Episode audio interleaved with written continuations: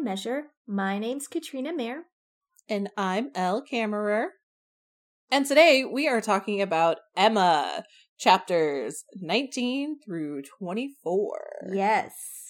Some interesting things happen, but also. Does it? Does it? Does it? I feel like this Well- book is slow. yeah. I guess Frank Churchill finally comes. That's a thing. Well, so essentially everything that happens in this section is somebody says something's going to happen and then it happens. Like that's literally what this is. And I'll, I'll explain it here. I have our super duper short recap and I it's it's boiled down to six six simple points. Nice. Sorry, seven simple points. I misread it. Okay. nice. So here we go. Emma and Harriet go to Mrs. Bates' house for a visit because they're bored. Miss Bates tells everybody that Jane Fairfax is coming. Yay! And then she proceeds to tell Emma everything that is in the letter that Jane sent before threatening to read the letter verbatim, at which point Emma is like, uh, yeah, no thanks, bye, and she leaves. Uh, then Jane Fairfax arrives, and Emma is immediately reminded of how much she dislikes her. Then news comes that Mr. Elton, we remember him, is married, or at least getting married. Uh, but then he does eventually get married. Then Harriet awkwardly runs into Mr. Martin and his sister. Ooh. And then Emma decides that Harriet should go visit them, and it's just weird and awkward. Uh, Mr. Elton eventually comes home with his wife. Harriet visits the Martins, like I said. Then Mr. and Mrs. Weston say that Frank Churchill is finally coming to Highbury, and he does. The end. Yay! Yay! And that is really all that happened. really and like there are some points that kind of like there are some points in this section that are fleshed out and really long for no reason at all whatsoever other than other than just being caricatures like it's to paint these characters in these weird caricatures um and then there's other sections that are like explained in in detail and it's kind of fun because it feels like there's things happening Mhm. and I, I really do feel like that's the problem with this book is that like half the time these chapters are long and people are talking but nothing is actually happening Yes. but then also like obviously there's times where people are talking but they're talking about things that have happened so there's action there's movement Right. Yeah. Yeah. Well, let's go ahead and kind of dive into these chapters and um take them like point by point. Maybe we can use your super duper re- quick recap as a way to help us guide. yeah so we have emma and harriet who are bored because like Mr. Elton isn't town isn't in town. He's out in Bath, so there isn't anything to be awkward about. There's no weird charades or anything like that. Um it's spring, so I guess there isn't a lot going on. I don't know. But they're just like Emma's like, "Oh, I should go see Mrs. Bates." Uh who is the older of the Mrs. Bates.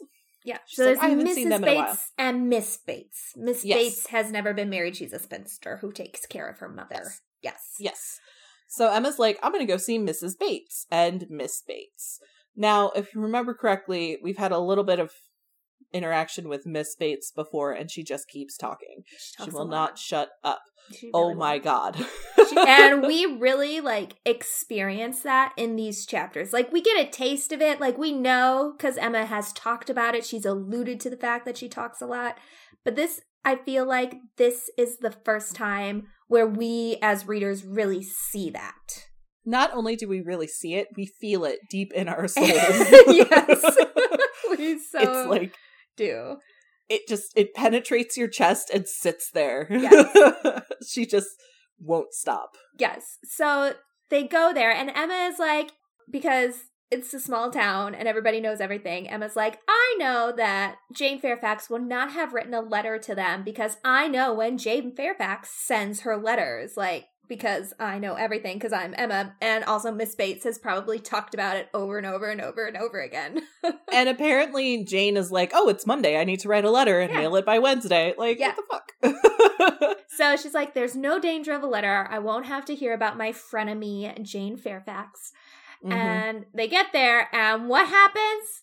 Oh surprise! There's a letter from Jane. We were just saying how Jane usually writes on this day and not this day. And like, it was a little late, but then we got this one here. It's like, oh my goodness, we were so unexpected. It was so unexpected. Here's why we got the letter. I'll just read it to you. But let me explain to you for two pages about what's in the letter, and then I'm to read to you. But oh, hold on. Let me explain for two more pages about something else. Okay, hold on. You'll see as I read the letter, but then I'm also to explain it to you. Like that is all that is this whole chapter. Yeah. Um also she then recounts to Emma Jane Fairfax's entire backstory. Or at least, let me put it this way. Because in all honesty, I don't know if it was actually Mrs. Bates telling us Jane Fairfax's backstory or if it was Jane Austen. It was I don't Jane really Austen. know because in all honesty, it all blurred It all blurred together. So what happens first? Let's go in order to break it down. They get there. that She's sharing about the letter. She doesn't necessarily share the content first. She talks about the schedule of how she sends her letters, and she talks Mhm. about how she writes her letters, which, Which, Jane yes. writes them in a very special way. She does actually. It's quite interesting. Um, so if you if you're familiar with period films and you see how people open their letters, it's usually just one sheet or multiple sheets of paper kind of folded in on itself with like a wax seal. So essentially, you're not able to write on the backside of a piece of paper. So your letters had to be either like one whole page or you had to, you know, get more paper, which we, I don't know necessarily how, like, if paper was readily available for everybody. So I don't know if this was a resource you wanted to waste, but some people who did not feel the need to write multiple pages, let's say you just had a page and a half to write, you would write your full page, take your take your sheet of paper, turn it 90 degrees, and then continue writing within the lines between the sentences that you previously wrote. So you are like writing in this way that it's ju- it just looks like a bunch of word like a bunch of letters on a piece of paper. I would imagine it would kind of look a little bit like um like a word find. Yes. Oh my gosh. Yeah. We should write each other letters this way and share them on Instagram. oh my gosh i don't i don't know if i would actually be able to do it because also if you think about it if you take the paper and then you turn it you would have to write kind of but not only between the lines but between the letters and if you're writing in cursive how does that work I have no idea. i don't either but yeah so emma specifically comments on jane's handwriting when she actually sees the actual letter um, and then Mrs. or Miss Bates goes on to talk about how Jane has such wonderful handwriting because she's able to write one page and then turn and write another half page within the context of her first page. And it's just, I've seen pictures of this because sometimes people will just continue to turn the page. Yeah. And it's just like mind blowing. yeah. But anyway, apparently Jane Fairfax is very skilled at this, among many other things. hmm She is a very skilled lady. She is the quintessential accomplished woman, I guess, is the vibe we get. Yes, yes. So if you were to have an, a, definition of an accomplished woman, according to Emma and according to Miss Bates, obviously, Jane falls into that category. Yes. So, Darcy, beware. We have found an accomplished lady. so, but that that's actually one of the things that bothers Emma the most is because not only does she know that Jane is very accomplished, but people also like to talk about it a lot. And I kind of feel like Emma's like, stop rubbing it in my face, guys but also like I'm always thinking about it too. I don't know. yeah, it's weird. It's a weird dynamic. Um, it is. Yeah. But then after that, um, Miss Bates explains the contents of the letter, and she's explaining that Jane is going to be coming to stay with them in essentially like a couple weeks. Like she's going to be there really super Mhm. soon. Yeah. And the reason for her stay, it is believed, is that Jane is feeling unwell and being at home in her native air will help her. However, there are some other potential reasons in the background. And this is more given when we get to that chapter that kind of gives her backstory, which I think it was more Austen giving us background Yeah. information about Jane Fairfax. As soon as I said that, I was like, no, that was probably narrative and not actually Mrs. Bates. But because we had just heard Mrs. Bates literally talk for hours and hours and hours and hours and hours, or at least it felt like it, uh, my brain didn't turn it off. it was still Mrs. Bates' voice. Yes. Or Miss Bates. I'm going to call her Bates. Mrs. Bates. It's just going to happen. Get over it. Uh, I'm talking about Miss Bates if you hear the word Bates. Miss Bates. Mrs. Bates Miss is the grandmama. Her daughter is Miss Bates, the unmarried, and Miss Bates, her married name Fairfax, and she married a lieutenant, Lieutenant Fairfax, and they had Jane Fairfax. But here's what happened Lieutenant Fairfax died. He was abroad, like doing in war. doing like colonial Supposedly. colonialism essentially. He was colonizing. Yes. Yes. Um, so he died, and that left Mrs. Fairfax heartbroken, and she died, leaving Jane Fairfax. So, just to clarify, she died of consumption, which is not dying of alcoholism. It's dying Right. of tuberculosis. Yes. Yeah, I feel like we said something somewhere else, or I've had this conversation before where people are like, no, consumption is dying of alcoholism. I'm like, no, it's tuberculosis. Yes. But also, her grief is a part of that as well. right. I just wanted to clarify that dying of consumption is dying of tuberculosis. Yes. Yes. For whomever or wherever I've had that argument, just throwing it out there. Yes. and for everybody to know, because it's yes. It's gonna come It's up again, guys. It's gonna Yeah. come up again. We're reading a lot of Austen. We're gonna hear consumption. We're gonna hear people succumbing to the consumption again. Yes, well, and also it, it is kind of one of those misnomers a little bit because like people at, of the time did drink themselves to death, and you would consider that possibly dying of consumption, quote unquote, because you consumed too much. Whereas dying of consumption is actually dying of tuberculosis. So I can see why there's a little bit of confusion. This is just Elle clarifying any confusion. Yes. Continue, Katrina. So now little Jane Fairfax is an orphan. And she's raised by her grandmama, Mrs. Bates, and her spinster aunt, Miss Bates, for a bit. But then this guy, Colonel Campbell, comes along. Who is that? Well, Colonel Campbell and Lieutenant Fairfax were buddies in the military. And basically, Colonel Campbell is like, Lieutenant Fairfax saved my life. I was like sick or injured. I don't remember the exact detail. I don't even think he really knows. But he was either sick or injured on the verge of death. And Fairfax essentially helped him. And so he felt like he owed him his life. But Lieutenant Fairfax is dead. So the next best thing he can do to repay him is to take in his daughter essentially as a ward and friend and Mhm. playmate for their daughter who is the Mhm. same age and they're wealthy they can do that and the aunt and the grandmama are like yeah of course oh. here you go i don't know you colonel campbell but sure Well, the thing is, though, is that you also have to take into consideration the fact that Mrs. Bates, the older woman, uh, she was a vicar's wife, yes and her husband passed away, and Mr. Elton came to town. Now, this was probably bef- you know after all of this happened with Jane, but even as a vicar's wife, like she doesn't have that luxurious of a lifestyle, especially compared to Mr. Campbell. So it's it would have made complete sense for her to be like, no, take her. You could if you're willing to take her in as a ward and a playmate, you can give her a much better life. You can give her an education. You can do all of these things that I might not necessarily be able to do, despite the fact that she's my granddaughter. exactly And that actually is very, very good for Jane because Yes. eventually, yes, Mr. Bates dies and Mrs. Bates and her daughter, Miss Bates, no longer really have an income because when you're the vicar's wife, you have an income, but when the vicar dies, you're screwed. yep you rely So. on the kindness of others essentially Yes, which the Bates do, and people are very kind to them. Yep. But Jane is very lucky to have been given this this separate life. She is. And so, what they do is when Jane goes to live with the Campbells, like you said, they do give her an education. They're Mhm. trying to kind of prepare her for the real world, in that probably there won't be much opportunity for her. So mm-hmm. she is going to essentially have to be like a working woman. And so they train her up to be a teacher. However, there is sometimes like this idea like, oh, Jane, if only we could bestow money unto you. But we can't because you're not technically our daughter, and like our money needs to go to our real daughter.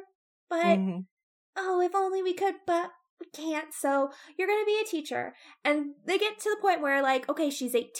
It's time for her to go out and earn her living. And they're like, wait, wait, you know what, Jane? Maybe you're a little too young and we don't want to get rid of you just yet. So why don't you stay here and, like, come out into society with us and get a taste of all this wonderful things that in a few years you won't have access to? It's like, yeah. it's nice, but it's also kind of cruel.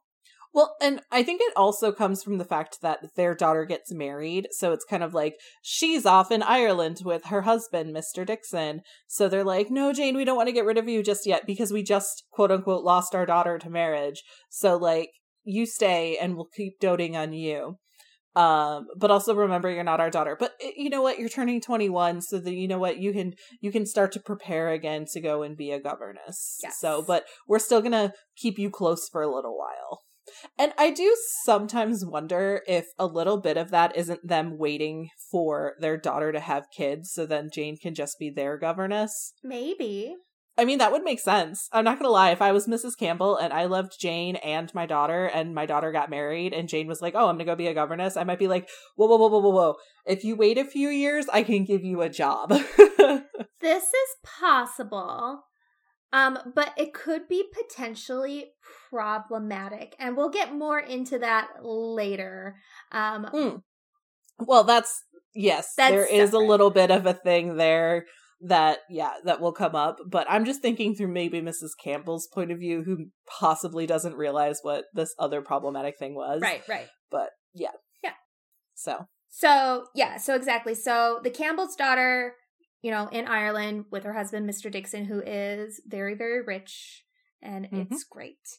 And Jane Fairfax was going to go, but then she decided to come home. And part of that was like, oh, she's sick. She needs the air of her home. But another reason is like, you know what? Maybe it's time to let her go and let her meet the real world rather than come with us. So there's like kind of two things at play here.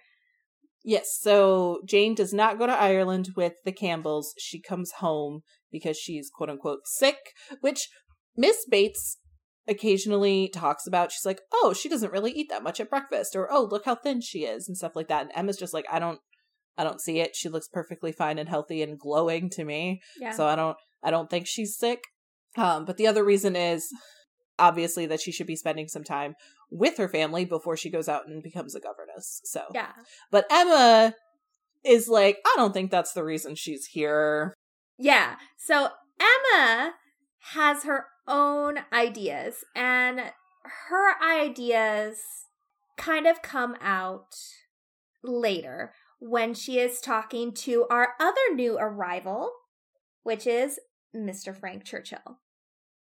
Right. Well, we get a little bit of Emma talking about this, like she's talking in the like she's talking to herself about it.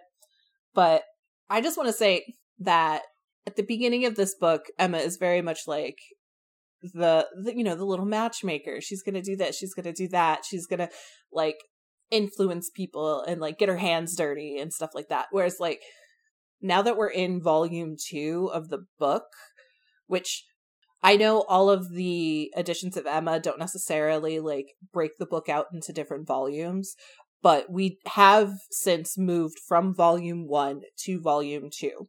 And that means that we have new characters and new storylines within this overall story. So that's why we have Jane finally showing up and eventually Frank Churchill coming in because while they were talked about in volume 1, the story within volume 1 wasn't about them. Now it I'm assuming it will be.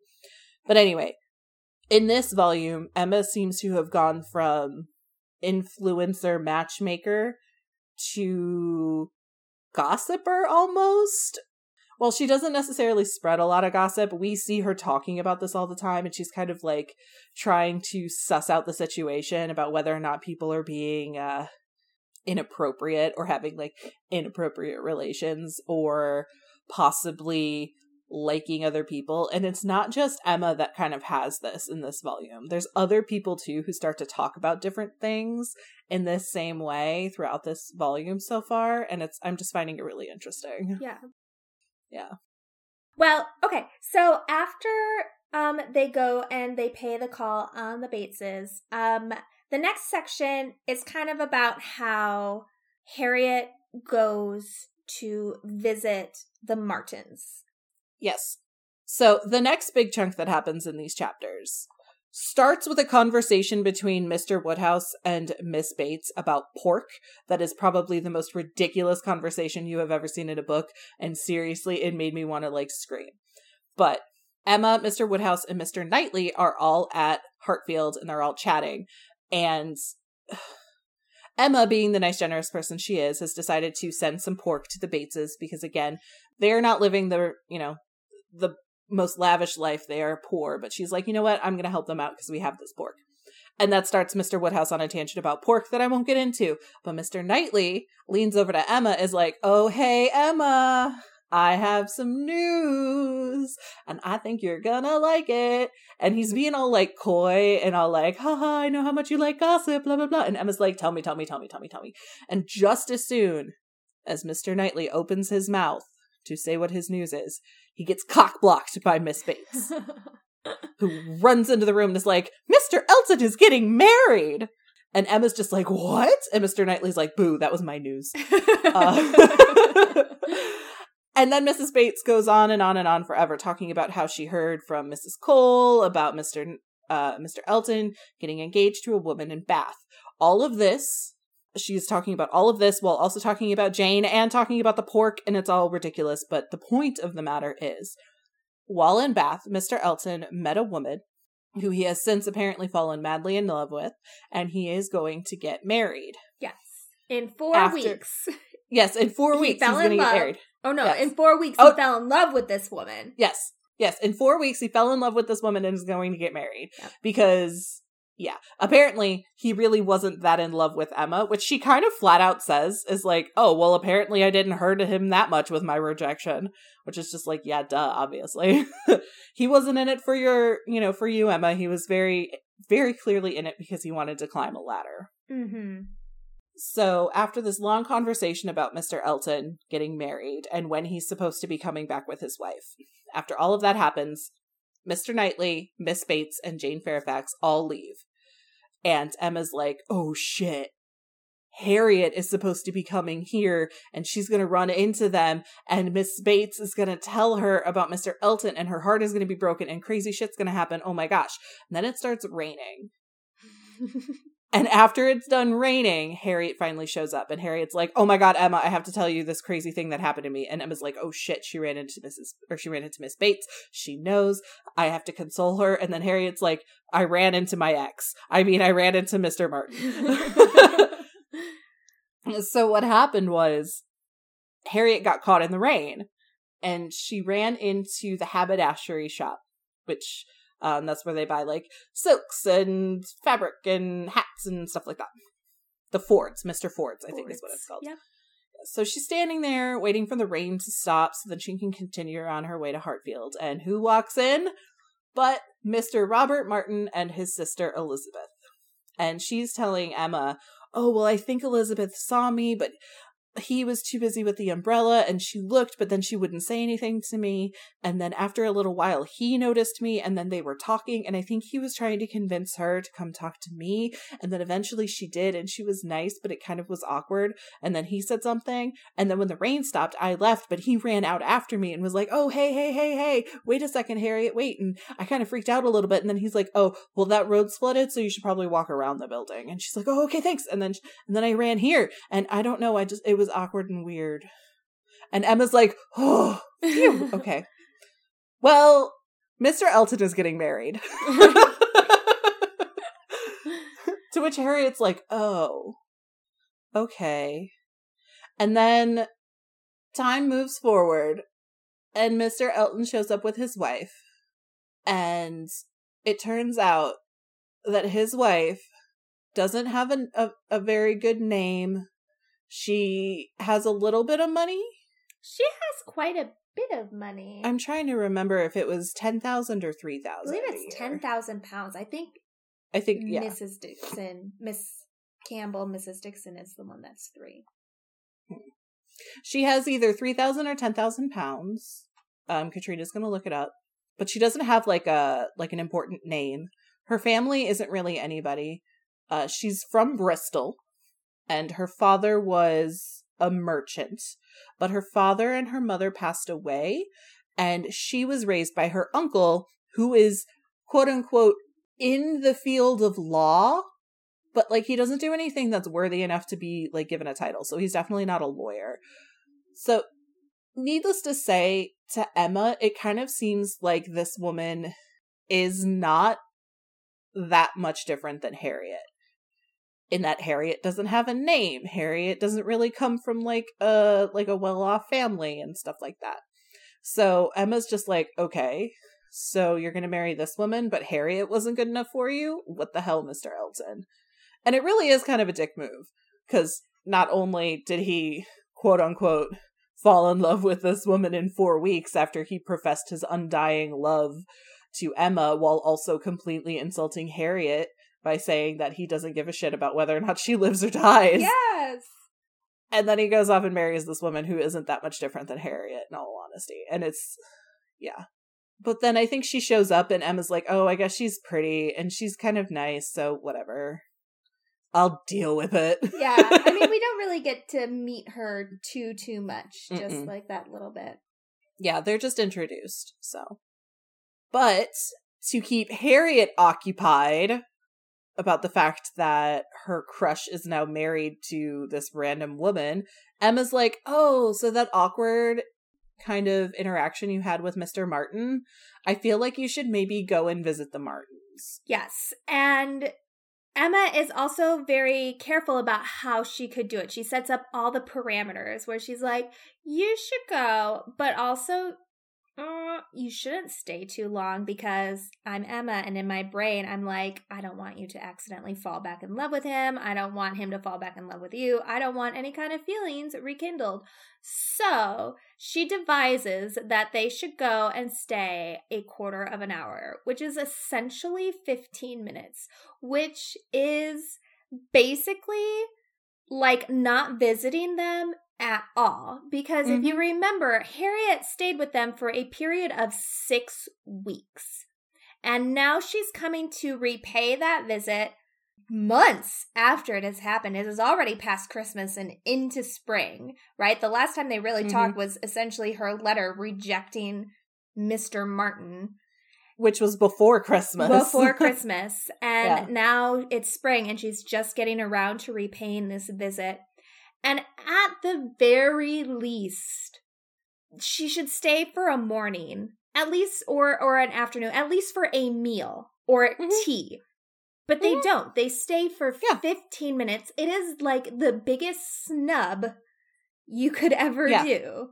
like we re- I remember when we were talking about Pride and Prejudice when Caroline visits Jane at her aunt and uncle's house and it was a big insult because Caroline only stayed for like 10 minutes when you're supposed to stay for at least 30 like that is the minimum requirement unless there is something very important happening or I guess if you're Miss Bates and you get bored out of your mind. But that's not the point. So Emma drops Harriet off and is like okay I'll be back in 15 minutes and then Emma just kind of rides around in the carriage and then comes back 15 minutes later and is like, oh, hey, let's go. Time to go. Let's go. Yeah. And Emma knows. She knows. She's like, yes, I know leaving Harriet here for only 15 minutes is a terrible price to pay for the kindness that they have shown unto her, but it's better than her falling in love with him. So, yes. Well, and then it turns out that Robert Martin isn't even there. Yeah. Harriet just spends time with the mother and the two sisters. Yeah. And at first it's awkward as fuck, like Mhm. you would imagine, because it's like, oh, hey, I totally rejected your brother marriage proposal after spending so much time here and clearly showing that not only do I like him as a person, but I also really enjoy spending time with all of you. But you know, I'm still going to reject him and now I'm going to stand here and be awkward. And she readily admits that it's like 10 minutes of really awkwardness and then the last 5 minutes of them being there they start to kind of get that away because they start to remember the fun that they had that summer they see uh the markings on the wall where um Mrs. Martin had like measured all the girls or I think it was actually Mr. Martin who like wrote the like put the little lines on there and stuff and they start reminiscing and everything starts to feel a little bit better and then all of a sudden Emma shows up and Harriet's got to go and she actually kind of regrets that. She's like oh we had just started getting it back to like back to normal back to good and then i had to leave and it was weird. Now it's going to be awkward again. And yeah emma doesn't really care. She's just like okay that's done. Moving on. Yeah, next thing. yeah, Mhm. it's very frustrating, and it's it has to be frustrating for the Martins as well. hmm and emma is so very much like okay next thing let's move on is like to the point where she's just like let's go to the westons Yeah, because i like them She's like, oh, this thing right here with you and the Martins it doesn't concern me. I'm bored. Let's go. Mhm. Yeah, pretty much. Pretty much. So they go to the Westons, and turns out the Westons are actually at Hartfield, and Emma's like, oh no, we're gonna miss them, so sad. And then poof, they show up as they're leaving, and they have this really weird, like, driveway conversation. so it's like, one ca- or uh, one set of people coming in, one set of people leaving. Let's talk with our windows down really quick, talk about the next time we're going to be, and then move on. Yes. But a very important piece of information is shared in that driveway conversation, and that is that Frank Churchill will be here on the morrow. He will be here at four, but actually, I know Frank, and he'll be here at three because he's a lot like me, and we tend to get places early. But be sure he will be here by three or 4 mm-hmm. tomorrow. And I'm like, okay, if you eh, say And- so. Mrs. Weston is like, Emma, think of me tomorrow at four. And then the next day, Emma is like constantly like, Oh, I'm thinking of Miss Weston, and don't worry, I'll think about you at four. At noon, she's like, Oh, I'm thinking about Miss Weston, don't worry, I'll think about you four hours from now. And then she walks into the drawing room, and who is sitting there but Frank Churchill! and Mr. Weston. Yes. He came a day early. He came yeah. the evening before. So even Mhm. earlier than had expected. So he puts off this trip. He like says he's gonna come, doesn't come. Says he's gonna come, doesn't come. Says he's gonna come, doesn't come. Says he's gonna come and shows up early. Which is like the worst guest ever. I see you, Frank Churchill. I see you. yeah. Like if somebody were to do that to me, I'd be like, bitch, I haven't swept my floors. Why the fuck are you here? Go away until tomorrow. Uh, but yeah, so Emma comes down, Mr. Weston and Frank are talking to her father. So Emma gets this introduction with Frank and she flat out says, like right off the bat, that this guy knows exactly what to say to sound pleasant to whomever he's talking to. mhm. So that to me feels real shady. Yeah. So like I'm not quite certain how I feel about this Frank Churchill dude. Yeah. Um But everybody then- else seems to like him. Well because he doesn't he always says the right thing, you Yeah. know? Yeah. So yeah. So they have a little conversation there and then the next day he and Emma go for a walk, I think. Or like Mhm. they're at the Westons or something. There's there's more interaction between them.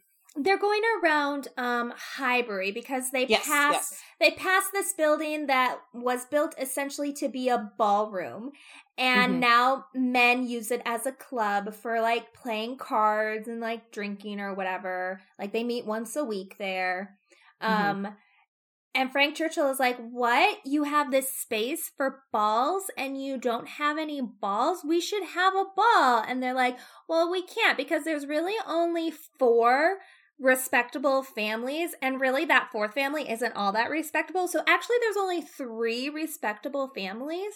And that, you know, we'll just go to each other's houses. We don't need a big space to have a ball. And he's like, Oh no, you should have a big one with everyone. And they're like, Well, no, because these people are not they can't mix with us you know that Mhm. we have to keep everything separate and he's like oh no no you just have a ball and then the next day everybody will go back to their places and everything is fine and they're like that's not how things are done. What century do you live in? Well, so that's the thing though, is that like that is kind of what Frank is used to. yeah. because he is used to you know being in london where there's more people of the same you know society and everything like that. He's used to balls Yeah. and he's used to all of this fun things. Um and actually this this brings me to a point. I was talking with somebody who we were talking about mr woodhouse and how he's always complaining about food and like oh don't eat cake or oh don't eat this pork or don't eat that it's unwholesome it's unwholesome and it's like dude you're rich you have the ability to not only have all of this amazing food, but you have the money to go to a doctor to keep yourself healthy. So like you're like the worst like you're the worst at being rich. Like you're the worst rich person because you don't know how to be rich. Like if you're going to be rich, just fucking do it. And I'm like, Frank Churchill kind of calls Emma out on that at the same time because he's like, You're not having a ball? Like, you guys are terrible at being rich. What are yeah. you doing? Like, like, why are you not doing these things? like, Emma, that is, is your job. Society? Your job yeah. is to get this together. You should at least have one once a season, or at the yeah. very least, like one in the fall and one in the spring, like something. Yeah. So he's basically calling them out as being like, You guys are like terrible at being rich in high society. So yeah, I thought that that was kind of funny. but while they're walking, Frank tells Emma, or it comes about in conversation that he knows Jane Fairfax. Yeah. From his time in London. Mm-hmm. I think it's Emma who he's brings met- it up because she's like, yeah. "Oh, you were in Weymouth. You yes, that's it. Been around the Campbells, and then also you would know Jane Fairfax."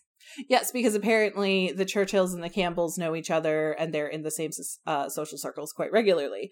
So Emma, being the new gossip that she is, is like poking and prodding about this whole idea about whether or not the real reason Jane is in Highbury is because of her health.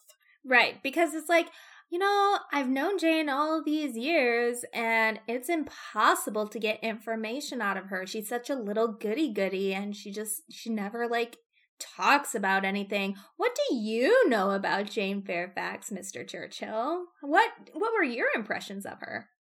Well, and I will say this, we meet Jane for the first time in these chapters and seriously she barely talks. Yeah, she barely talks. And but, it's probably because she can't get a fucking word in. Bates, but, she can't. Yeah. but she really is quiet. And actually, when there was that whole pork conversation that I don't want to go back to, Miss Bates does say something to Jane, and Jane is like, "Huh? What? I wasn't paying attention." Because you literally talk all the time. But yeah, and I so the idea, yeah, the idea of getting information out of Jane Fairfax is just like impossible anyway because she doesn't talk. Yeah.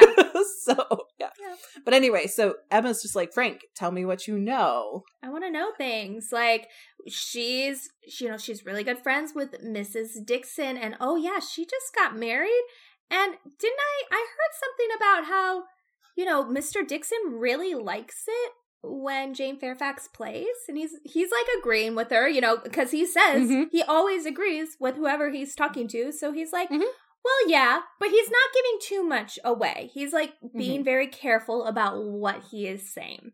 Yes, which Emma comments on again, like to herself. She's like, yep, he does know how to say exactly what he needs to say. But yeah, she hints like, oh, well, Mr. Dixon likes Jane's playing better than his wife's. And when they're in the same room together, like he asks Jane to play. And she's she's really hinting that there's this Jane, Mr. Dixon relationship that may or may not actually be there. And it's like, is that the reason why she isn't going to Ireland? Because it would be awkward for her to then go and stay at Mr. Dixon's house so the Campbells were like, mm, we don't really want to put you guys in the same place again. So Jane, go home. And Emma's got this, like, she cooked this whole thing up in her head. Yeah. We don't really know where it came from. It's just like, oh, yep, it's a thought and I'm right. And now I just got to get the information from either Jane or Frank. Right. And even when she's presented with other information, she doesn't see it. Like she just keeps going because this is right. It's yeah. Jane and Mr. Dixon have a relationship. It's secret. The end. Yeah. Because even Frank makes a point. It's like, well, you know, they're they're just all really close. You know, I don't mm-hmm. know any particulars, but they just seem like all good friends. And like mm-hmm. trying to leave it at that. And she's like, well, yeah, but don't you think it's weird that this guy would prefer his friend, his friend to play an instrument over his wife? And like, how would you feel if you were the wife and like you saw your husband preferring another woman? I think that's worse when it's your friend. He prefers your friend as opposed to preferring a stranger. And he's like, well, I don't know that Mrs. Dixon would have even noticed that, like trying to downplay it. And she's like, well, right. then, then poor Mrs. Dixon, because she's either stupid or she doesn't want to see it, is essentially what Emma says. Well, funny story. So I've been looking through the Jane Austen handbook, which you guys might notice I've posted some things on our Instagram. But one of the things it says about uh, becoming a proficient musician is that It says, quote, Many women give up music entirely once they are married, but fortunately, the gentlemen never seem to catch on. That to me indicates that Mrs. Dixon is now married, so she's probably like, "Whew, thank God, I don't have to play anymore. I am not a single lady who's like has to sit here and impress people." Whereas Jane still is. So the idea of Jane being the one that plays all the time isn't really that awkward because not only is she really good at it, but she's a single woman in this in this whole like social circle. So it would make sense that she would be the one playing because uh, Mrs. Dixon would be uh, one of the people who has to keep continuing conversation with others. This is also shown earlier when Jane first arrives and uh, the Bateses, Mr. Knightley, and uh, the Woodhouses are all having dinner together. And Emma and Jane are both expected to play. They are both the single women. Like, they're not asking Miss Bates to play. They wouldn't ask Miss Weston to play because they're married women. So it's not that weird that Jane would be playing over Mrs. Dixon. right. Well, remember, yeah. Miss Bates is not married. Mrs. Weston's married, but Miss Bates is an old spinster right. who wouldn't That's be able, I, yeah. wouldn't be playing anyway. Right. She's not a young single woman. Right. yes. Yeah. Exactly. Yeah. Yeah. They're not like it's one of the ways that like they had to impress people to get a husband kind of situation. So again, it makes sense that Jane would be playing. Again, also Jane is very good at it, which like pisses Emma off because Emma's like, I want to be really good at this, and I know I'm okay at this, but Jane is really, really good at this. Wah wah wah. yeah. Because at one at one point in these chapters, Emma's like, "Oh, well, Jane has been gone for like two years, and I haven't seen her. I should probably, you know, like reevaluate my feelings about her and just kind of like give her the benefit of the doubt and everything like that." And then she gets here, and they have that dinner, which is briefly mentioned in the book, and uh, she shows Emma up in playing the pianoforte, and Emma is once again back on the I hate Jane train because she's better at everything than I am, and everybody likes what she does. So, yeah. But yeah, so I think that's it for these chapters. I think that's it. Yeah. So much Again, nothing happened. I mean, I'm telling you right now, that pork conversation was like a whole freaking chapter. Yeah. It's insane. And the conversation with Miss Bates at the beginning is also freaking insanely long. So, like, while we read what, like, five chapters 19, 20, 21, 22, 23, we read six chapters, about 40 to 50 pages. Like, this is all that happened. like, all that happened barely any actual action happened. And that's that's something that keeps happening in this book is that we have all of these long conversations where nothing happens but then we have very very little actual action and actual movement of the characters. Mm-hmm. so yeah. So here's my question to kind of wrap this all up. Do we like frank churchill? Do we not like frank churchill? What do we think about frank churchill I am very suspicious of Frank Churchill because so we we know from other Austen novels that there's usually a villain. Like we have Wickham, we have Willoughby, and I'm pretty sure there's supposed to be a villain in Emma. And like on one hand, I want it to be Mr. Elton because he was being such a douche, that's just at the beginning of the book, so I don't know. And the only other character we've been introduced to is Frank Churchill. So unless somebody else is being introduced later, which is a possibility, there is a whole third volume of this book. I'm kind of suspicious that it might be Frank or that he might be doing something dastardly behind the scenes that we're not seeing. I don't really know, but I'm sitting here trying to figure out who the villain is. So, I don't know. That's why I'm suspicious because Mr. Elton is very villainous, I guess, but he's not quite a Wickham, and he sure shit isn't a Willoughby. So I don't know, but I don't know. There's no reason for me to distrust Frank Churchill right now, other than what Emma said about him being pleasing to everybody, and the fact that I, on the outside, with all of this other knowledge, knows that we need to have a villain in this book, and we haven't met him yet. Yeah, I don't know. I want to like Frank Churchill, but I just don't know. And I don't know that this book is going to have like a Willoughby esque or a Wickham esque villain because this book is already so different from Pride and Prejudice. Like, there isn't as much mm-hmm. action. everything pretty much takes place in this little, this sleepy little village. hmm Which is the point. Which is the point. Yeah, that's the whole point of this novel is that this is Jane Austen's caricature of life at the time.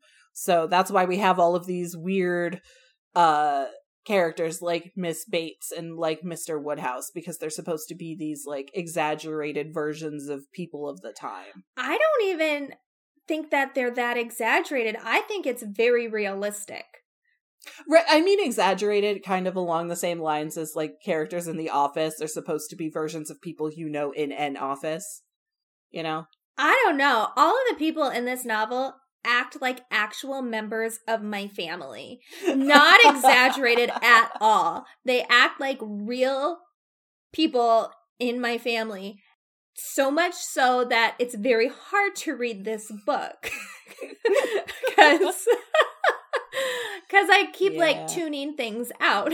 so You're just automatically attuned I'm- to yeah. tune this stuff out. I- You're just like, really oh, am. someone's talking about pork. Click. yeah, basically um so i don't know it just feels so real and like in real life people do things that are questionable but like you wouldn't necessarily call them a villain like if somebody like kind of screws you over a little bit they wouldn't be like a villain they would just they weren't like Yeah. making a plan intricate to like foil whatever you were trying to do you know it just it would be something Yeah. that happens and you'd be caught in the crossfire and i kind of feel like that's what's going on here like yeah frank churchill is definitely a loose cannon for sure he's gonna come in and he's gonna like shake things up in highbury i think because Mhm. these guys are very traditional here like Mhm. they it to the point where it's like this is like Downton Abbey style. Like, no, no, no, you can't mix with that person, and you can't mix with these families, and we are Which is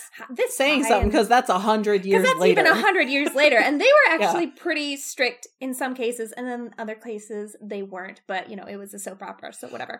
Um, but well, not a soap opera, but essentially. it, yeah, it was. But with Emma, it's just like where they are in Highbury, it's very different from where the Bennets lived in their shire, right? There was a little Mhm. bit more ability to kind of cross class lines that were close together. Whereas I Mhm. feel like in Highbury, those class lines that are, even though they're close together, you're still not supposed to cross them. Yeah, And so I think Frank's going to shake that up. Yeah, and I wonder if that isn't because it really is just like the Knightleys at the top, then the Woodhouses, and then the next step down is the Westons, and that's like it. Everybody really else is. Everybody else under that level is like all at the same level. They're not the gentry. only people right the only people well technically the woodhouses aren't landed gentry either because they don't own the land Yeah, but that's not the point yeah. anyway um the only people who kind of fluctuate within all of those social circles are the bates because um they're they were the vicar family um Mhm. you know they're they're uh yeah so they were because of their profession they regularly um spoke with people of higher society and of now they have to regularly work with people of the lower society because that's where their money is right now they're technically financially lower society however they still have all of the connections they have from when Mhm. um the husband was the vicar and the other person is the current vicar Right. Mr. who Elton. also fluctuating who we can also see right now is very much trying to climb the social ladder Mhm. through marriage which is why he was hitting on Emma and now he's married to this other woman. Right. So those are the only people who can really like mingle and move around. But the thing with Frank is that I don't know if it's necessarily that he's less traditional or if he's just used to a society that has more people of various classes because I I wonder if he's not used to a society where there's more more families that fall under that same category as the Westons who interact with each other and then interact with the people above them Mhm. you know because right now there's literally just the like i think overall there's like what four families because i think the coles fit in there too They kind of fit But in we- there. We'll talk yeah. about them at some point. yeah we don't really have that much with them but so i think he's just used to having more around him Yeah. and here it's just it's so small that it's just that that isn't there. But he is still going to come in and shake shake shit up. Yeah. So So I think I think like that's what I don't think he's like a villain villain, but he's gonna like kind of ruffle some Yeah. feathers. Right, and I do think like what you were saying about how like real life doesn't have the villains in the same way that like Willoughby and Wickham are villains, which is why I'm like I think it's supposed to kind of be Elton. I think we're supposed to see Elton as the bad guy because Yeah. of how he treated Emma. Yeah. And while he wasn't like Wickham or Willoughby, what he did do was still really douchey. yeah. I mean, the fact that he said, I don't care if Harriet lives or dies except for the fact that she's your friend is a really douchey thing to say, especially when you're a frickin' priest. Yeah. And Or, well, he's not a priest, but whatever. and that he tells Emma that he loves her, do anything for her. and When she rejects him, he's basically like, "Okay, well then I I don't like you anymore, and you're terrible, right? Like, Mm-hmm. okay, dude, Mhm. like." Yeah. That was a really big switch in a very short amount of time. And then he goes to Bath the next day, and then literally four weeks or less is now engaged to somebody else Mhm. who has a lot of money. And the, that is the only thing that makes her different from Harriet is that this woman has she has money. money, right? Yeah, that's Exactly. literally it. So that's why I'm thinking Elton is the villain. There's something about Frank that I don't trust. Yeah. Yeah. So, but anyway, the a question that I also have is are we supposed to be enjoying this book? I don't know because I don't. the first question I had was, Am I supposed to like Emma? And I'm still kind of like on the fence about that. I don't know how I feel about Emma, but now I'm like, Do I like Emma the book? right. and I know a lot of people really, really enjoy this book. This is her second most pop. This is Austen's second most popular book. Everybody loves it. Some people prefer it over Pride and Prejudice, which I don't understand, but that's not my point. So I might be pissing off a lot of people here by saying, but this book isn't that good so far. I don't get it. I feel like huge chunks could just be cut out and it would make it a much more interesting book. I feel like if this book were just the plot line of Clueless, it would be better. You know what? I agree. There are some things that I see that are done better here than there are with Clueless. And I'll talk about that a little bit more. Like when we eventually finish the book and we watch Clueless, then I'll have like immediate references like, oh, I think this was done better over here and blah, blah, blah. But I, I just know there's certain things in here that I think would work better in this context than in Clueless. But there are still huge chunks that I don't think need to be in here. And while it does, it's like world building stuff. But it's like Um, We I'm don't need sorry, world building. but three pages about a leg of pork is not world building. That is not world building. It is if you don't know how they used to uh cook it back then. Because how do you cook your pork, Katrina? I do you just get it from. Aldi and just like th- flip it one side on one side of the pan, one side on the other? I don't eat pork. You eat bacon. I eat bacon, but that's Bacon different. That's different than like a leg of pork. Yeah. I don't know. I don't need three pages of it. I could have gotten by with a paragraph. Little did you know that that's actually a hidden recipe. No, um, it's actually code. Yeah. Mr. Woodhouse is telling you, okay, well, this is how you cook salted pork leg. it's like, dude, we order from DoorDash. We don't need that shit. no, need. Uh, we're good. But yeah. Anyway so yeah but if you really enjoy this book i just want you guys to just message us on instagram or on twitter and just be like this is why i like the book no spoilers but just tell us why you really love this book like what about it makes you fall in love with it because i want to know i want to know what other people are seeing in this book that i'm not seeing because then maybe i'll start to see it but again no spoilers we want zero spoilers so Even though technically there are no spoilers in Austen. no i know i know but, to be we fair really don't know. I don't know. we how, really don't I mean, know. we know we we know what's gonna happen at the end. Basically, like we know Mhm. like the big we know the big thing, but how it gets there, we don't know. We don't know how it's gonna get there. It doesn't seem like Right. it's ever gonna get there. Yeah, so like don't sit here and tell me what Frank Churchill does that makes it to where I'm validated and thinking he's creepy or what he doesn't do to make Katrina be validated in the fact that he's not creepy. So just don't just don't tell us that stuff. But you know, like we know about Knightley and Emma at the end and we know some things about Harriet and we know some things about I think that's it off the top of my head. I think that's it because we So- didn't even know Jane Fairfax existed until a few weeks ago. well, I was I was thinking about Mr. Mr. Elton, but I'm like, no, that happened. Like that's a thing. Like Yeah, that was that already, already done. That was the that was the first section of the book. But yeah, yeah. but anyway, I think that's all we have for this week. Yes. So, um, before we go, I just want to give another shout out to the Well, Here We Are podcast because they gave us our chapter breakdowns, including the chapter breakdowns for this section.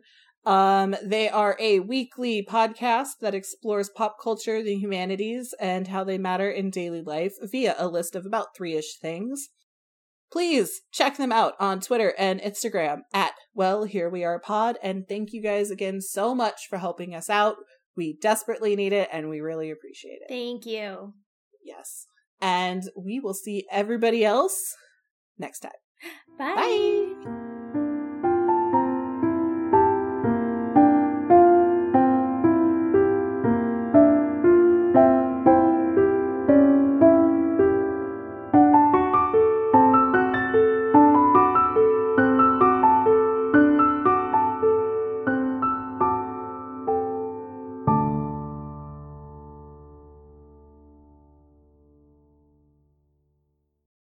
Beyond Measure is hosted by me, Katrina Mayer. And me, Elle Kammerer. Our music was composed by Shane Ivers, and our artwork was created by the beautiful and talented Katie Keneally. You can find us wherever you listen to podcasts, or you can find us on our website at witbeyondmeasure.com, or follow us on Instagram for all of our updates, memes, and just fun stuff. Our handle is at WBM Podcast. I'm going to say that again. It's WBM Podcast.